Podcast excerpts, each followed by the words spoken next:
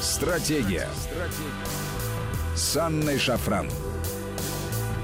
Здравствуйте, друзья. Это Вести ФМ, студия Анна Шафран. Программа «Стратегия» вернулась из отпуска. Чему безумно рады мы, ее участники, потому что сегодня я не одна, а с нашим другом, товарищем, братом, ведущим Вести ФМ Сергеем Судаковым. Сергей, здравствуй. Добрый вечер. Политолог, американист, член-корреспондент Академии военных наук. А, напомню вам, друзья, наши контакты. СМС-портал короткий номер 5533. Со слова «Вести» начинайте свои сообщения. И WhatsApp, Viber, плюс 7903 170 6363. Сюда можно писать бесплатно. Август традиционно такой серьезный месяц, богатый на события, но август 2020 года это вообще что-то феерическое. Ну, тем интереснее наблюдать за происходящим. Самое главное, э, так э, самортизировать нам сквозь эти события э, пройти с наименьшими потерями и с наибольшими приобретениями, что вполне возможно. Но вот есть один интересный эпизод, который, э, на мой взгляд, ну и на твой, Сергей, тоже мы с тобой обсуждали это перед эфиром, остался не то чтобы незамеченным, но как-то не сильно обратили на него внимание. О чем я говорю? 2 августа... 12 августа. 13 августа? 12, 12. 12, 12, да, прошу прощения, все верно, спасибо, что поправил. 12 августа, вот буквально только что, а, исполнилось 90 лет американскому финансисту и филантропу Джорджу Соросу а, тот самый человек, который, как многим кажется, рулит миром. Так это или не так, давай мы об этом поговорим сегодня. Кто это такой, а, чем занимается, кто за ним стоит или не стоит. Ну и от э, более общих вещей перейдем к частным, которые касаются уже непосредственно сегодняшнего дня, геополитических событий, а также тех событий, которые сейчас и сегодня разворачиваются в бывших советских республиках. Да что далеко ходить, вот, пожалуйста, Белоруссия буквально рядом с нами очередная точка конечно, кипения. Конечно, конечно. А, фонды Сороса, какое влияние оно, они оказали на мировую политику и вообще на развитие современного мира? Давай с этого начнем. Знаешь, мне кажется, это очень важно дело, поговорить о Соросе. Э, год очень непростой.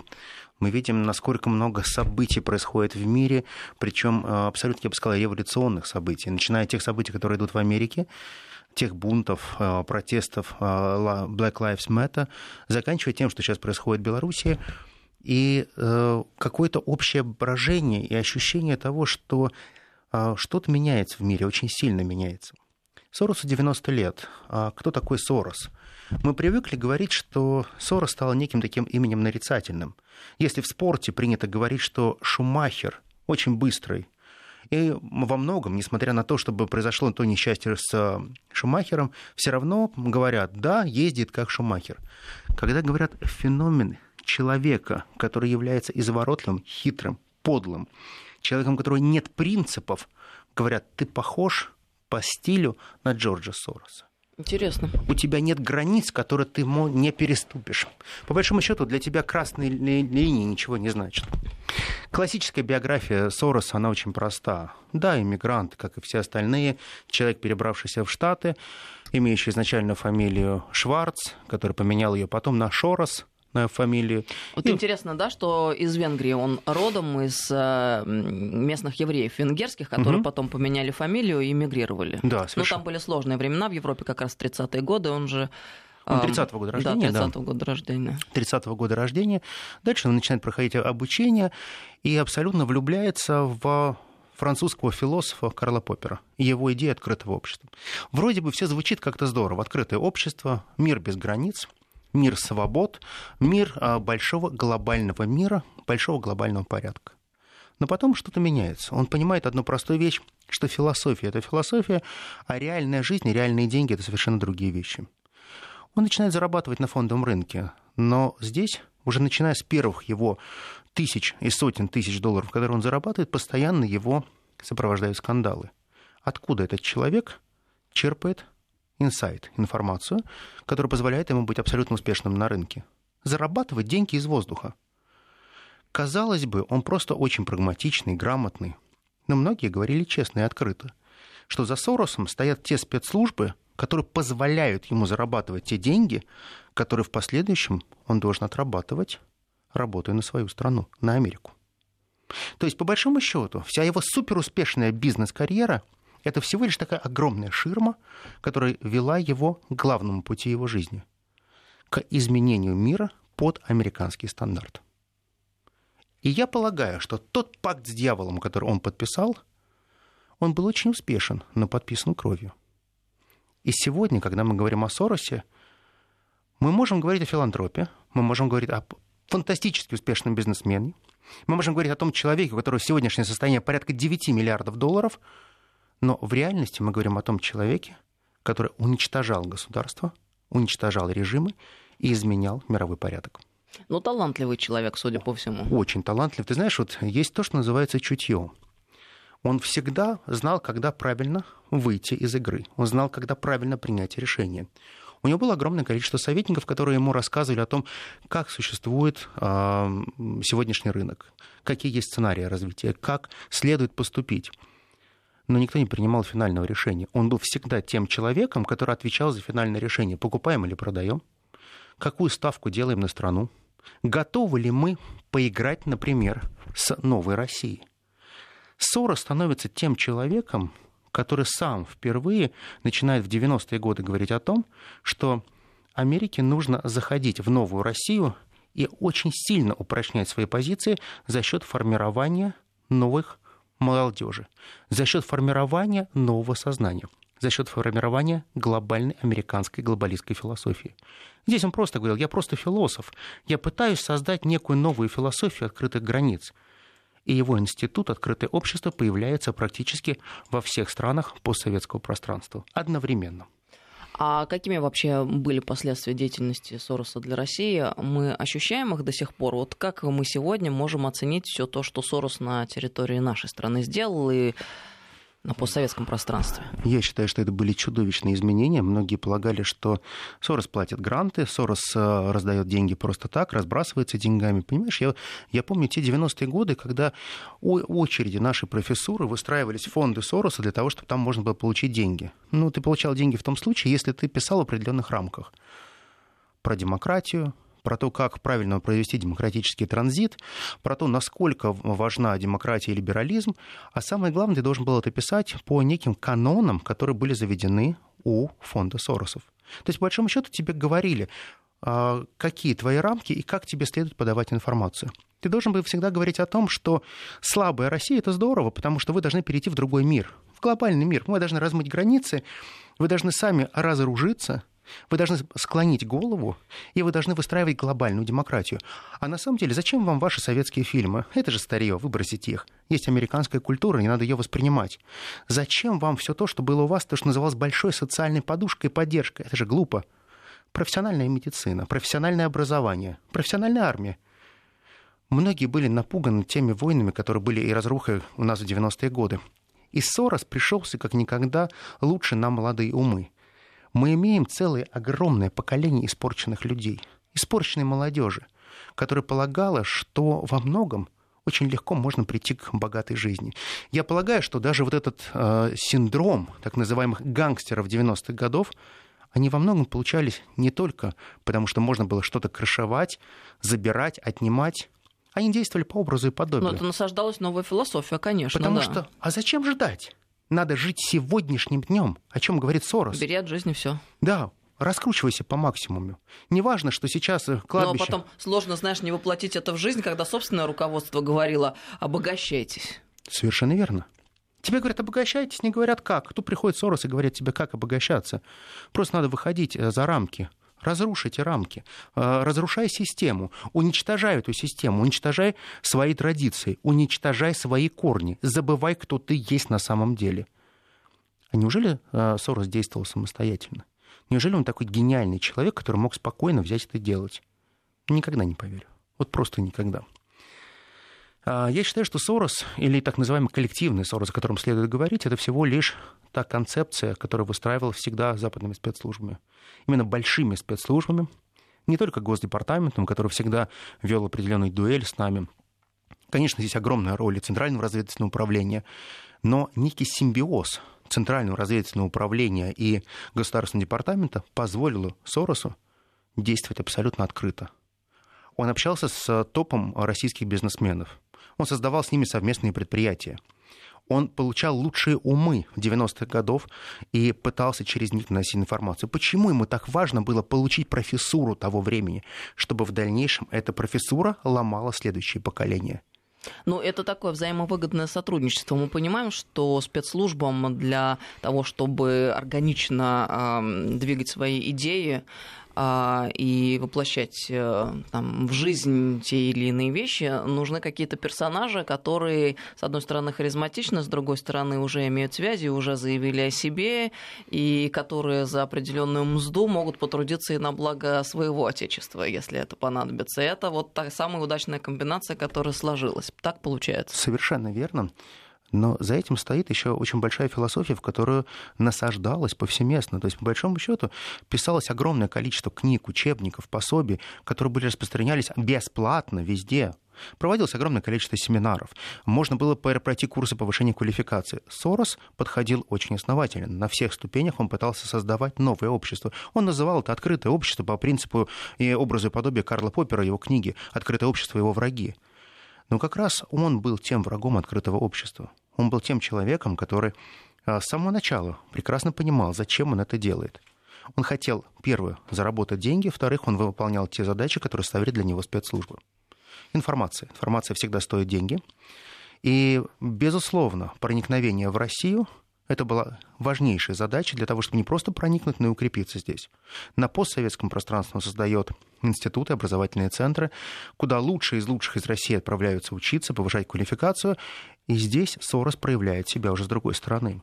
Он готовит неких бойцов, идеологических бойцов, которые, приезжая уже в Россию, приезжая в страны постсоветского пространства, они формируют некую новую реальность, новую идентичность. Сора становится тем человеком, который создает в том числе и образ нового бизнесмена. Бизнесмена, который не должен работать на благо России, а должен прежде всего любой ценой выводить все капиталы за границу, потому что там это нужнее.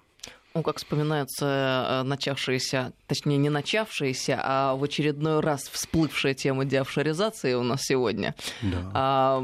Я вот задаюсь вопросом, где вдруг произошел тот сбой, благодаря которому этот э, вопрос был запущен и какие-то действия реальные начали предприниматься. Потому что э, ясно, бенефициары всей этой системы что-то упустили, если сейчас мы наблюдаем эту картину. Хотя mm. не надо быть тоже наивным патриотичными. Я не думаю, что сейчас вдруг в одночасье все станут патриотичными, и у нас э, все вдруг Э, значит, функционировать в экономике так, как должно быть в действительно суверенной державе, которая заботится о собственной экономике. Знаешь, как говорят, э, курочка... И благосостояние граждан. Знаешь, как говорят, курочка по зернышку клюет, э, расстояние вряд ли имеет значение, но надо делать эти шаги. Надо делать их не на словах, а на деле. Вот реально делать эти шаги. Но те ультралиберальные элиты, которые сегодня у нас существуют и в высших эшелонах власти, они как спрут проросли всеми корнями, и это плод, безусловно, той деятельности Сороса, которую он очень, очень активно осуществлял в те 90-е годы. И, ну, это же как спрут, ты совершенно вот верно говоришь, это ведь э, не только образование, это бизнес, экономика, и как э, с этим разобраться сегодня, что с этим делать, э, большой вопрос с одной стороны. С другой стороны, понятно, что делать. Но нужно, нужна воля для того, чтобы притворить в жизнь все те начинания, о которых мы говорим уже много лет. Понимаешь, в чем дело? Если а, мы не пойдем дальше, мы не будем делать эти шаги, то мы будем бегать по тем граблям, которые называются первые, вторые и любимые. Вот нам не нужно наступать на любимые грабли. Нам это абсолютно не нужно. Понимаешь, в чем дело? Сорос а во многом благодаря возрасту он сейчас потихонечку отходит от дел. Но не в том дело, что он отходит от дел. А дело, скорее всего, в другом, что есть некий коллективный Сорос, который работает за него уже на автомате, работает уже десятилетия. Это те люди, э, те а, работники спецслужб, которые формируют новые пространства. То есть теперь это уже выходит на новый уровень, на уровень хакерских атак на уровне в больших бросов политической информации. А вот это очень интересная тема. Мы обязательно ее продолжим. А сейчас вопрос хочу тебе задать, который от слушателя пришел угу. после дам нашей беседы. Интересно, действительно. А проект «Открытое правительство», который у нас продвигался очень активно в свое время в десятых годах.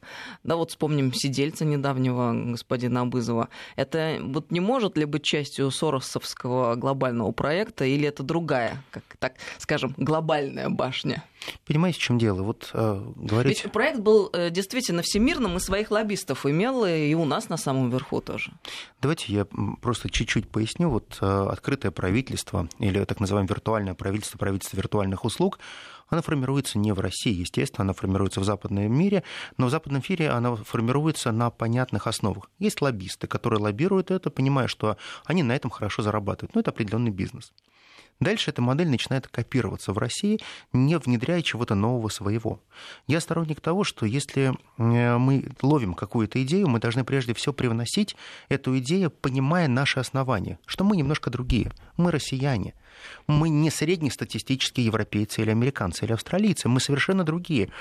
Вот согласитесь, э, мы по нравам, по традициям, по нашей доброте или по нашей тер, такой терпимости, мы другие немножко. Мы, мы сильно отличаемся от среднестатистического представителя большого западного мира.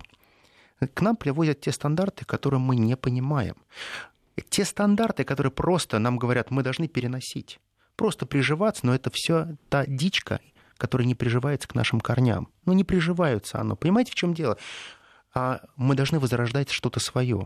Да, нам говорят, зачем вы изобретаете велосипед? Велосипед изобретен.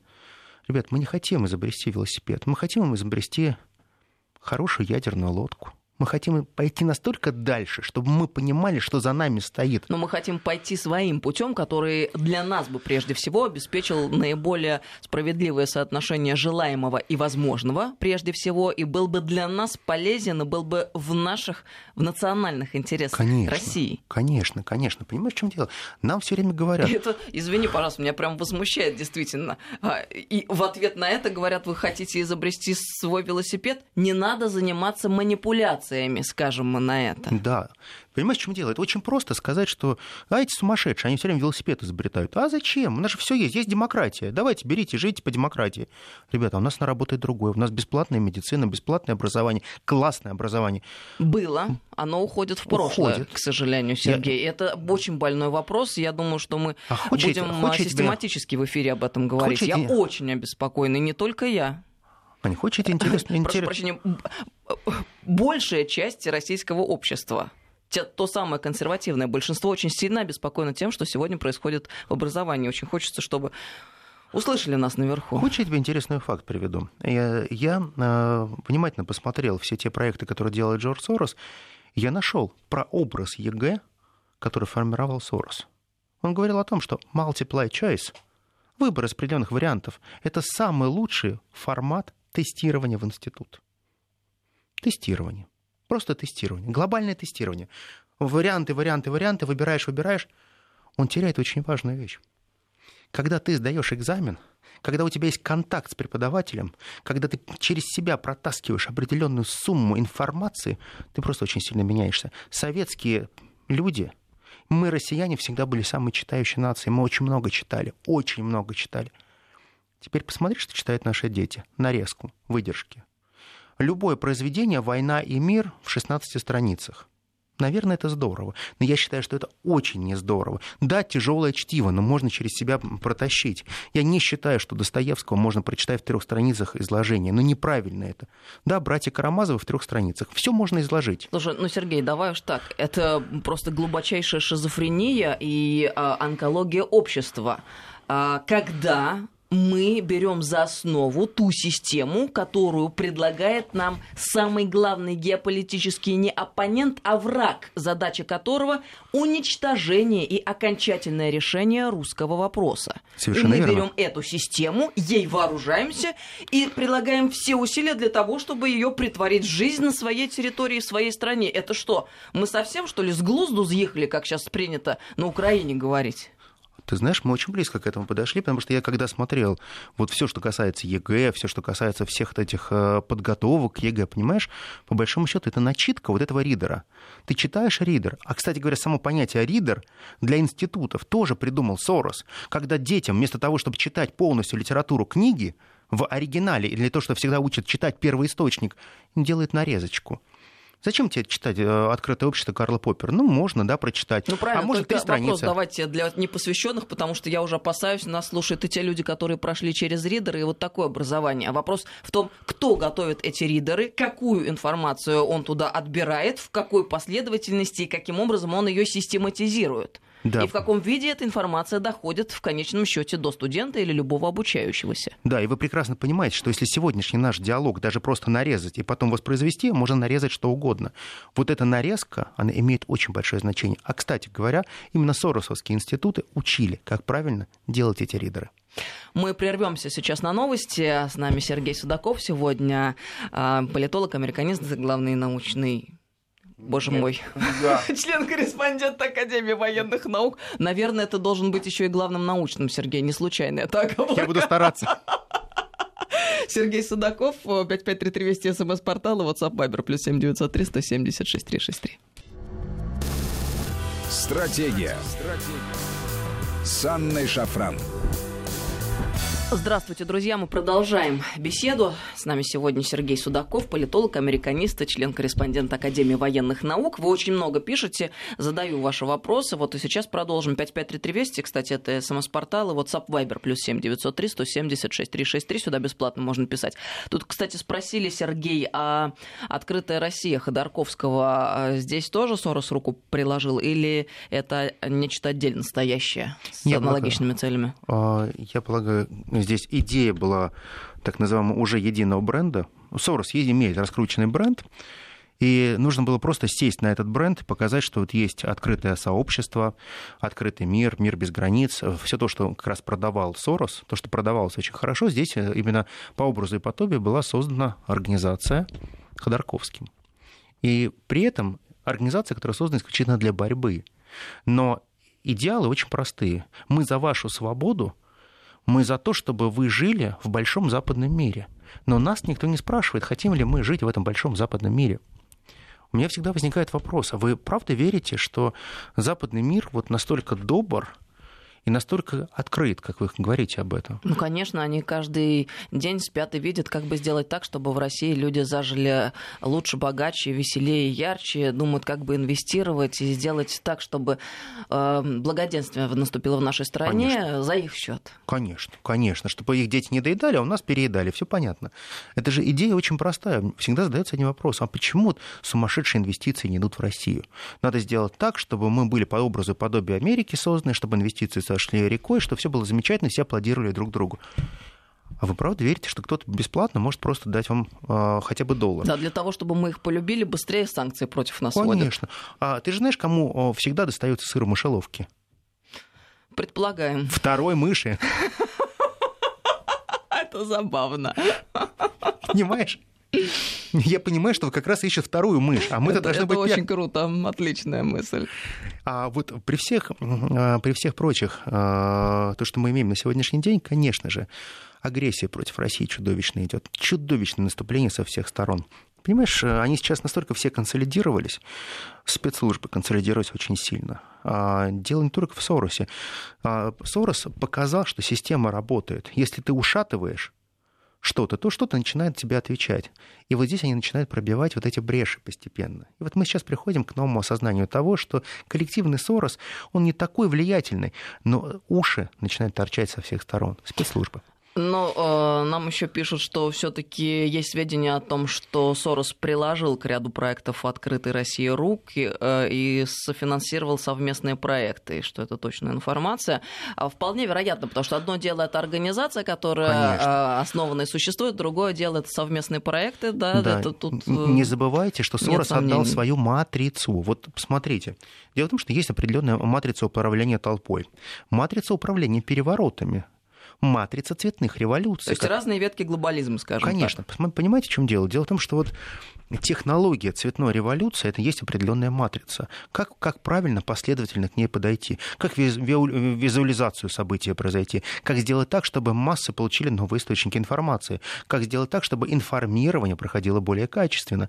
Как сделать так, чтобы молодежь прежде всего подтянулась под новые стандарты. Дело в том, что а, классические системы вещания они меняются очень сильно, а если вы посмотрите то, что делает как раз а, по образу и подобию соросовских программ, то это, это та же матрица, одна и та же матрица. Но это работает. Пишут нам, мне в университете важнее было узнать не что ответил студент, а почему он так ответил. В режиме ЕГЭ этого узнать невозможно, и в этом огромный дефект ЕГЭ.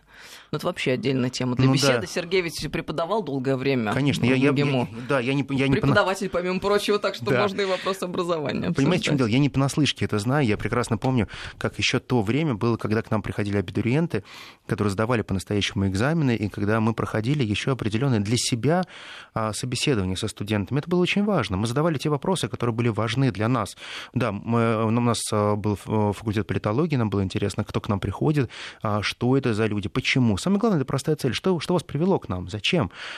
Но сейчас я понимаю, что это никому не нужно. Сейчас человек а, исходит из того, что у меня есть сумма баллов по ЕГЭ, куда я могу пройти. Мне интересно, кем я буду в дальнейшем, как я буду заниматься, а как-нибудь устроюсь, а как-нибудь произойдет. И знаете, что еще было очень важное а, в советское время? Помните, система нормального набора кадров. Тебя могли устроить на практику, ты, мог получить работу, трудоустройство и так далее. Во многих вещей нас а, лишил, в том тот же Сорос, он же говорит, открытый рынок. Вы должны себя выбрасывать на рынок, через всевозможные источники себя рекламировать, и вас обязательно купят. Это не, какая, не какой-то там Советский Союз, где вас по принудиловке распространяли, распределяли на работу. Вы знаете, э, вот я считаю, что есть те вещи, которые они очень полезны. Когда тебя даже по принудиловке распределяют на работу, ты набиваешь эти шишки, ну, ты становишься профессионалом. Это твои шишки. Ты прошел этот путь, это очень важно. Особенно это касается врачей и учителей. Потому что одни любая их ошибка – это катастрофа. Да, мне всегда хочется предложить тем людям, которые двигают новые идеи, э, пойти сделать операцию к хирургу, который вот э, по новой системе был обучен, особенно по дистанционной. Много ли будет желающих? А почему-то страшно будет. Вот будет страшно, вот ты знаешь, вот, вот, э, вот это удивительный факт. Доказывает все, насколько это круто, хорошо и замечательно. Ну, пойди сам, давай, ложись под нож такого хирурга. Не хочется? Не хочется. А чего нет? А можно язык выучить просто по телефону, тоже, тоже здорово. Но как-то так не получается. Изучение языка — это труд, ты прекрасно это знаешь. Ты знаешь, ты учил тяжелейший язык. Ну да, это об арабском идет речь. Или то же самое, кстати, с медициной. Коль уж э, начали небольшое лирическое отступление, нам тут рассказывают, что телемедицина дает широчайшие возможности, чтобы медицина дошла в самую глухую тайгу и деревню. Слушайте, ну, во-первых, давайте так. В глухой тайге и деревне до сих пор у нас с интернетом проблемы, поэтому, увы, не дойдет. А во-вторых, я не понимаю, почему это, если раньше считалось, что медицина должна, да, доходить до каждого, но посредством нормального, живого врача, фельдшера, медсестры, медбрата, а сейчас почему-то это должен быть э, непонятно какой робот, непонятно в какой программе. Ясное дело, каким будет качество и какой будет результат. Вы нам что, суррогаты и эрзацы подсовываете? Под дурачка вот это вот все. Зачем? Вы считаете, народ дебил, что ли? Не понимает ничего? Так система не работает. Понимаешь, в чем дело? Я прекрасно понимаю, что а, вот наше поколение, мы достаточно просто адаптируемся к каким-то инновациям. Ну, мы а, пользуемся гаджетами, мы знаем примерно, как, как работает та или иная программа, но а, поколение вот уже а, моих родителей, постарше моих родителей, им тяжело. Им просто тяжело понять, что такое вообще возможно и может быть. Это касается телемедицины, это касается образования. Все мои коллеги, которые сейчас пришли на удаленное образование, они просто были в шоке. Понимаешь, в чем дело? А, насколько тяжело. Я помню, когда мы первый раз с тобой вещали а, по телефону. Ты профессионал в этом плане, ты уже как-то привыкла. Но первый раз, я потом тоже как-то адаптировался, мне было вообще некомфортно некомфортно, потому что нет нормального человеческого живого общения. Ну, нет его просто. Ну, потому что это химия взаимоотношений, это решающий фактор. Конечно. То же самое в образовании, в медицине. Ну, в медицине, ладно, там вообще объективные вещи. Поставить диагноз и сделать операцию на а состояние вот, отличный а вот послушай, что рассказывают мне мои коллеги у нас не у всех хорошо тянет интернет, поэтому мы общаемся, читаем лекции черному экрану. Я не вижу своих студентов. Вот я сижу перед черным экраном и ему рассказываю. Делаю паузы, все, смотрю на время, когда у меня закончится пара. Ты не представляешь, насколько это тяжело рассказывать черному экрану. Ну и насколько занимательна будет такая лекция. И понимаешь, кому-то есть до этого дело, кому-то нет до этого дела, кто-то выключил, кто-то включил. Это, это же катастрофа, понимаешь, в чем дело? А этот прообраз, который нам выстраивало это большое открытое общество, это же открытое общество, все, все имеют право получить образование, все имеют право получить диплом. Пожалуйста, ответь на какие-то вопросы, получай. Э, пишут нам, телемедицина – это инструмент в руках грамотного специалиста Сергея Москва. Да, безусловно, о том речь, что есть технологии, которые серьезно облегчают нашу жизнь и э, дополнительный комфорт нам обеспечивают. Но мы должны понимать, что это средство и дополнительный комфорт. Но это не цель как таковая и не может быть единственно возможным вариантом. Выбор должен быть у человека, и самое главное, качественные услуги – доступные каждому в виде живого нормального врача и преподавателя. Конечно, конечно. Но мы с тобой отвлеклись, Сергей. Давай все-таки вернемся к генеральной теме нашей беседы сегодня. Ты очень интересную тему затронул, оттолкнувшись от Сороса. Это хакерские атаки сегодняшние санкции с ними связанные. Давай продолжим. Ой, ты знаешь, это, это, это чудовищно. Давайте просто вспомним. Смотрите, Соединенные Штаты Америки, их не раз ловили за руку, когда они пытались э, хулиганить, я бы так назвал. Когда они прослушивали лидеров европейских государств, они прослушивали Ангелу Меркель, их поймали за руку и сказали, ваши хакеры при помощи тех программ, которые установили вы через швейцарские компании, вы установили их повсеместно и сказали, что это супер а, защищенная информация, это супер защищенное оборудование, но вы сделали это по своим стандартам, чтобы у вас ключи от этого всего оборудования было. Вы прослушивали, просматривали всех лидеров. При этом вас поймали за руку и говорят, вы сделали это. Вы говорите, да, конечно, мы сделали. Что вы нам сделаете в ответ? Ничего. Большой европейский мир, большой западный мир отреагировал на это. Ну, всякое бывает. Ну, хотели посмотреть за нами в бане, что они нового увидят. Ну, вот давай вспомним тот самый э, огромный скандал, который в Германии случился с 2002 по 2013 годы. Прослушивалась не кто-нибудь, сама Ангела Меркель. Да. И ничего американцам за это не было. Ничего, абсолютно. Но теперь Америка формирует некое новое пространство. А, выборы, а, которые проходят в Штатах, они подходят под лозунгом «русские хакеры идут». И об этом говорит Джо Байден очень открыто. Он говорит, посмотрите, мы создаем специальные институты, которые отслеживают русские хакерские атаки. И мы готовы представлять любые доказательства того, что именно русские хакеры действуют в тех форматах. Русский хакер стало нарицательным именем. Если раньше таким э, нарицательным именем была классическая итальянская мафия, потом русская мафия, которая идет самая страшная, а теперь русский хакер. То есть любой хакер получает именно четкий бренд национальности. Русский хакер. Не китайский, не вьетнамский по принципу highly likely. Опять никаких доказательств, ничего, но сейчас Байден уже говорит о простых вещах. Я пока кандидат в президенты, но я сейчас уже обладаю той информацией, что вы все вмешиваетесь в наш ход выборов. Вы хотите помешать демократам вновь прийти к власти. Вы делаете все для того, и у нас есть неопровержимые доказательства, что это Россия, российские IP-адреса и так далее. Возникает вопрос – каким образом а, мы можем противодействовать данным действиям. Ведь же получается, это же голословное обвинение. Я никогда не поверю, вот ну никогда не поверю, что, допустим, гипотетически у нас есть хакеры, и мы что-то делаем. Неужели мы такие вот простофили, которые вот так да, будут следить? не могут замаскировать Неужели у нас мы, мы э, что, дву, двуходовку Нет, играем? Да, помнишь эту знаменитую историю э, в последних выборах, когда Трамп победил, там и тоже были русские хакеры, как э, назывались эти группы русских хакеров? Ой. Fancy Bear. Да, да, да. Медведи. Да, Fancy Bear, да. Да, да, да, такие забавные мишки, мишки гамми практически. Ну, вот. типа, если медведь, то русский же, естественно, конечно, правильно? Конечно, конечно. И, кстати говоря, что-то мы не увидели каких-то убедительных и внятных доказательств по результатам а, той травли и огромной кампании. Все рассосалось. Но это не нужно, в общем, в современном мире. Куда-то сервера исчезли из демократической партии с доказательствами, которые были. Все исчезает в Америке. Им главное поймать а, волну. Страшные русские идут. А все должны играть в, в механизм санкций. Дело в том, что сам механизм санкций уже начинает э, надоедать очень многим. Да, он не, не доедает. Э, он достаточно интересен Польше, он интересен прибалтийским странам, потому что они полагают, что чем больше будут бить Россию, тем а, Россия будет более сговорчива. Но я считаю, что вот сам институт того, что одна страна воюет с другой против вводя санкции, это очень неправильно, это некорректно. Дело в том, что это меняет сам баланс сил. Потом не забывайте о том, что в Америке сейчас достаточно сложная ситуация. Больше 40 миллионов а, людей потеряло работу. Огромное количество протестующих так и остается на улицах. Ситуация на сегодняшний день тяжелая. И в этой ситуации они начинают проводить новые расследования. Опять русский след, опять русское вмешательство. Ну, теперь уже говорят о том, что Россия устраивает провокации а, среди а, цветного населения. Россия, российский след проявляется в разных городах Америки.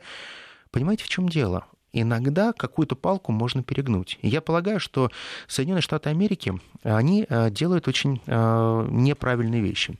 Они формируют э, сейчас определенный образ России как такого хакерского государства, с одной стороны, а с другой стороны, у меня возникает вопрос.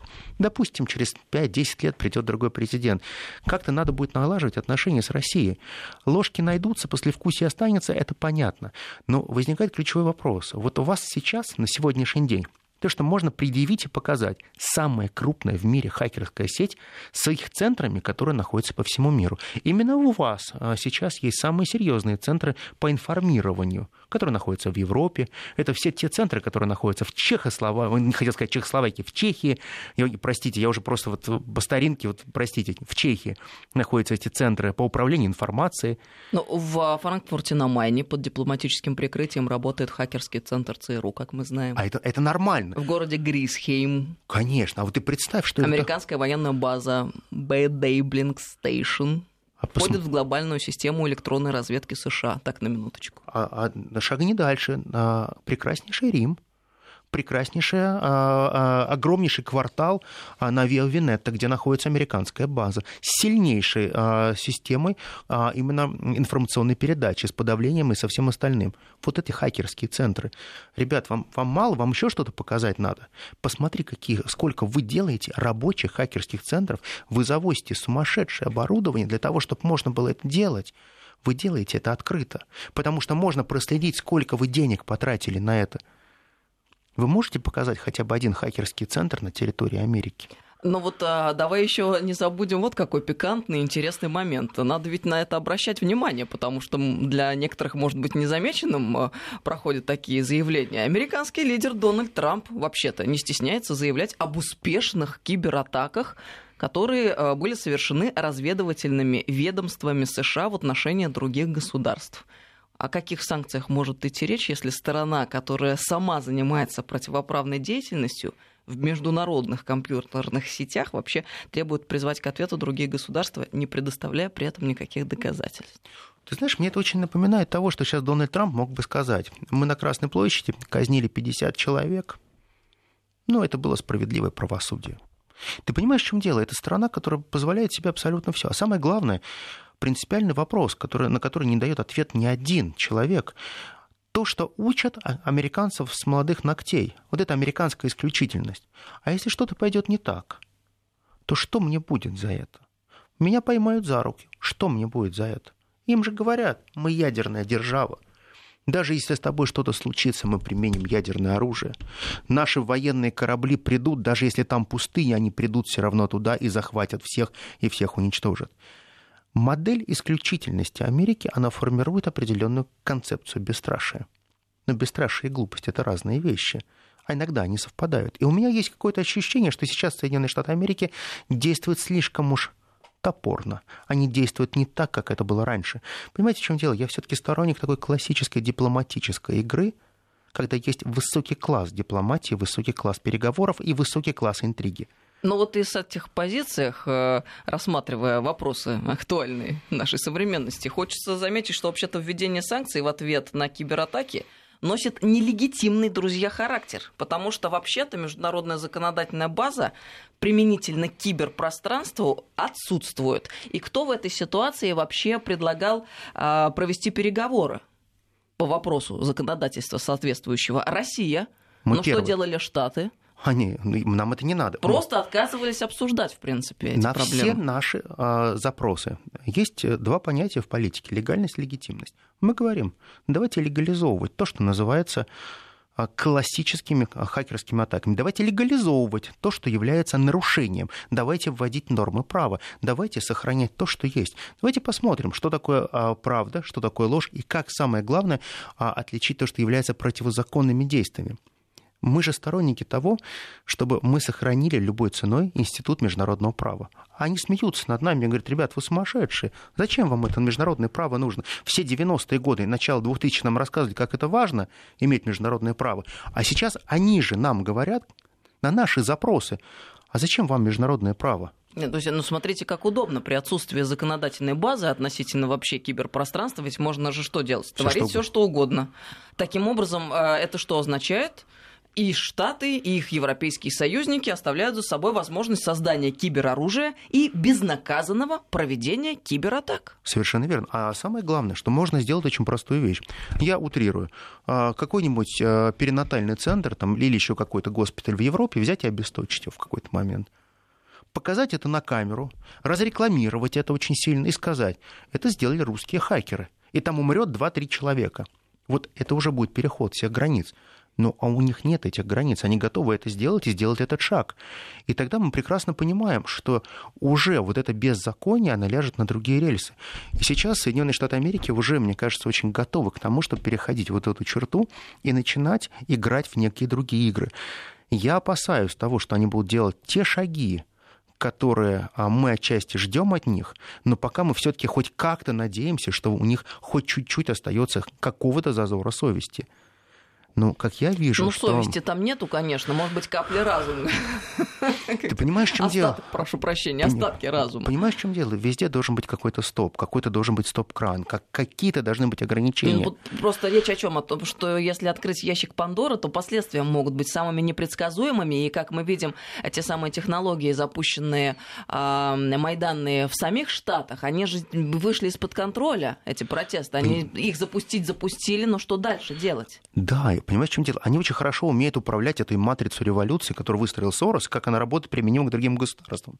Когда это внутри у вас происходит, вы что, будете расстреливать толпу? Нет, да не, не ну, будете. наивно думать, что это вдруг ситуация с памятниками, с пересмотром истории вдруг остановится вот так вот по щелчку пальцев. Невозможно. Вы уже в сознание людей внедрили идеи. Вы что, дурачки, что ли, не понимаете, что это необратимый процесс? Так система это так не просто работает. не затушить теперь.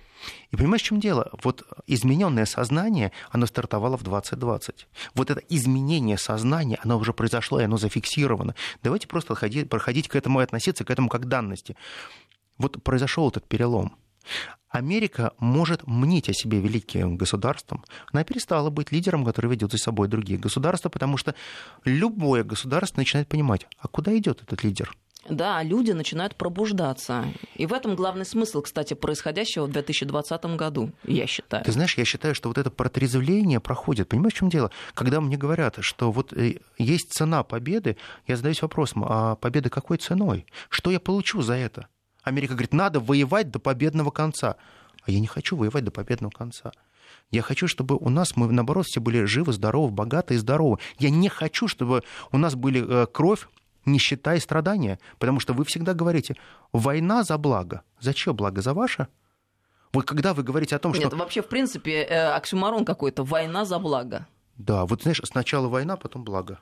Сначала война, потом благо. Да, вы плохие, мы вас уничтожим, а, а потом, потом дело в том, что у нас все благо в каком-то будущем остается. А будущее надо понимать, оно же никогда э, э, не становится настоящим, оно всегда будущим остается. Да. Помнишь, как, как тут классическая э, шутка в Америке, когда в ресторане написано завтра бесплатное пиво. Человек приходит и говорит, ну, у вас написано, ну, говорит, ну вот написано. Он говорит, ну вы же всегда сегодня приходите. Вот это классическая Америка, которая для всех стран говорит, завтра для вас будет бесплатная халява, а вы приходите сегодня. Но при этом они-то говорят, что надо жить сегодняшним дом, сейчасностью. И вот именно по тем понятиям, что они хотят жить сейчас и поглощать нас, мы никогда не договоримся. Сергей Судаков был с нами сегодня в студии. Спасибо огромное. А член-корреспондент Академии военных наук, ведущий Вести ФМ. Слушайте программу «Теория империи» по воскресеньям с Сергеем Судаковым. Это Вести ФМ. Всем доброго вечера. Доброго вечера. Стратегия. Стратегия. С Анной Шафран.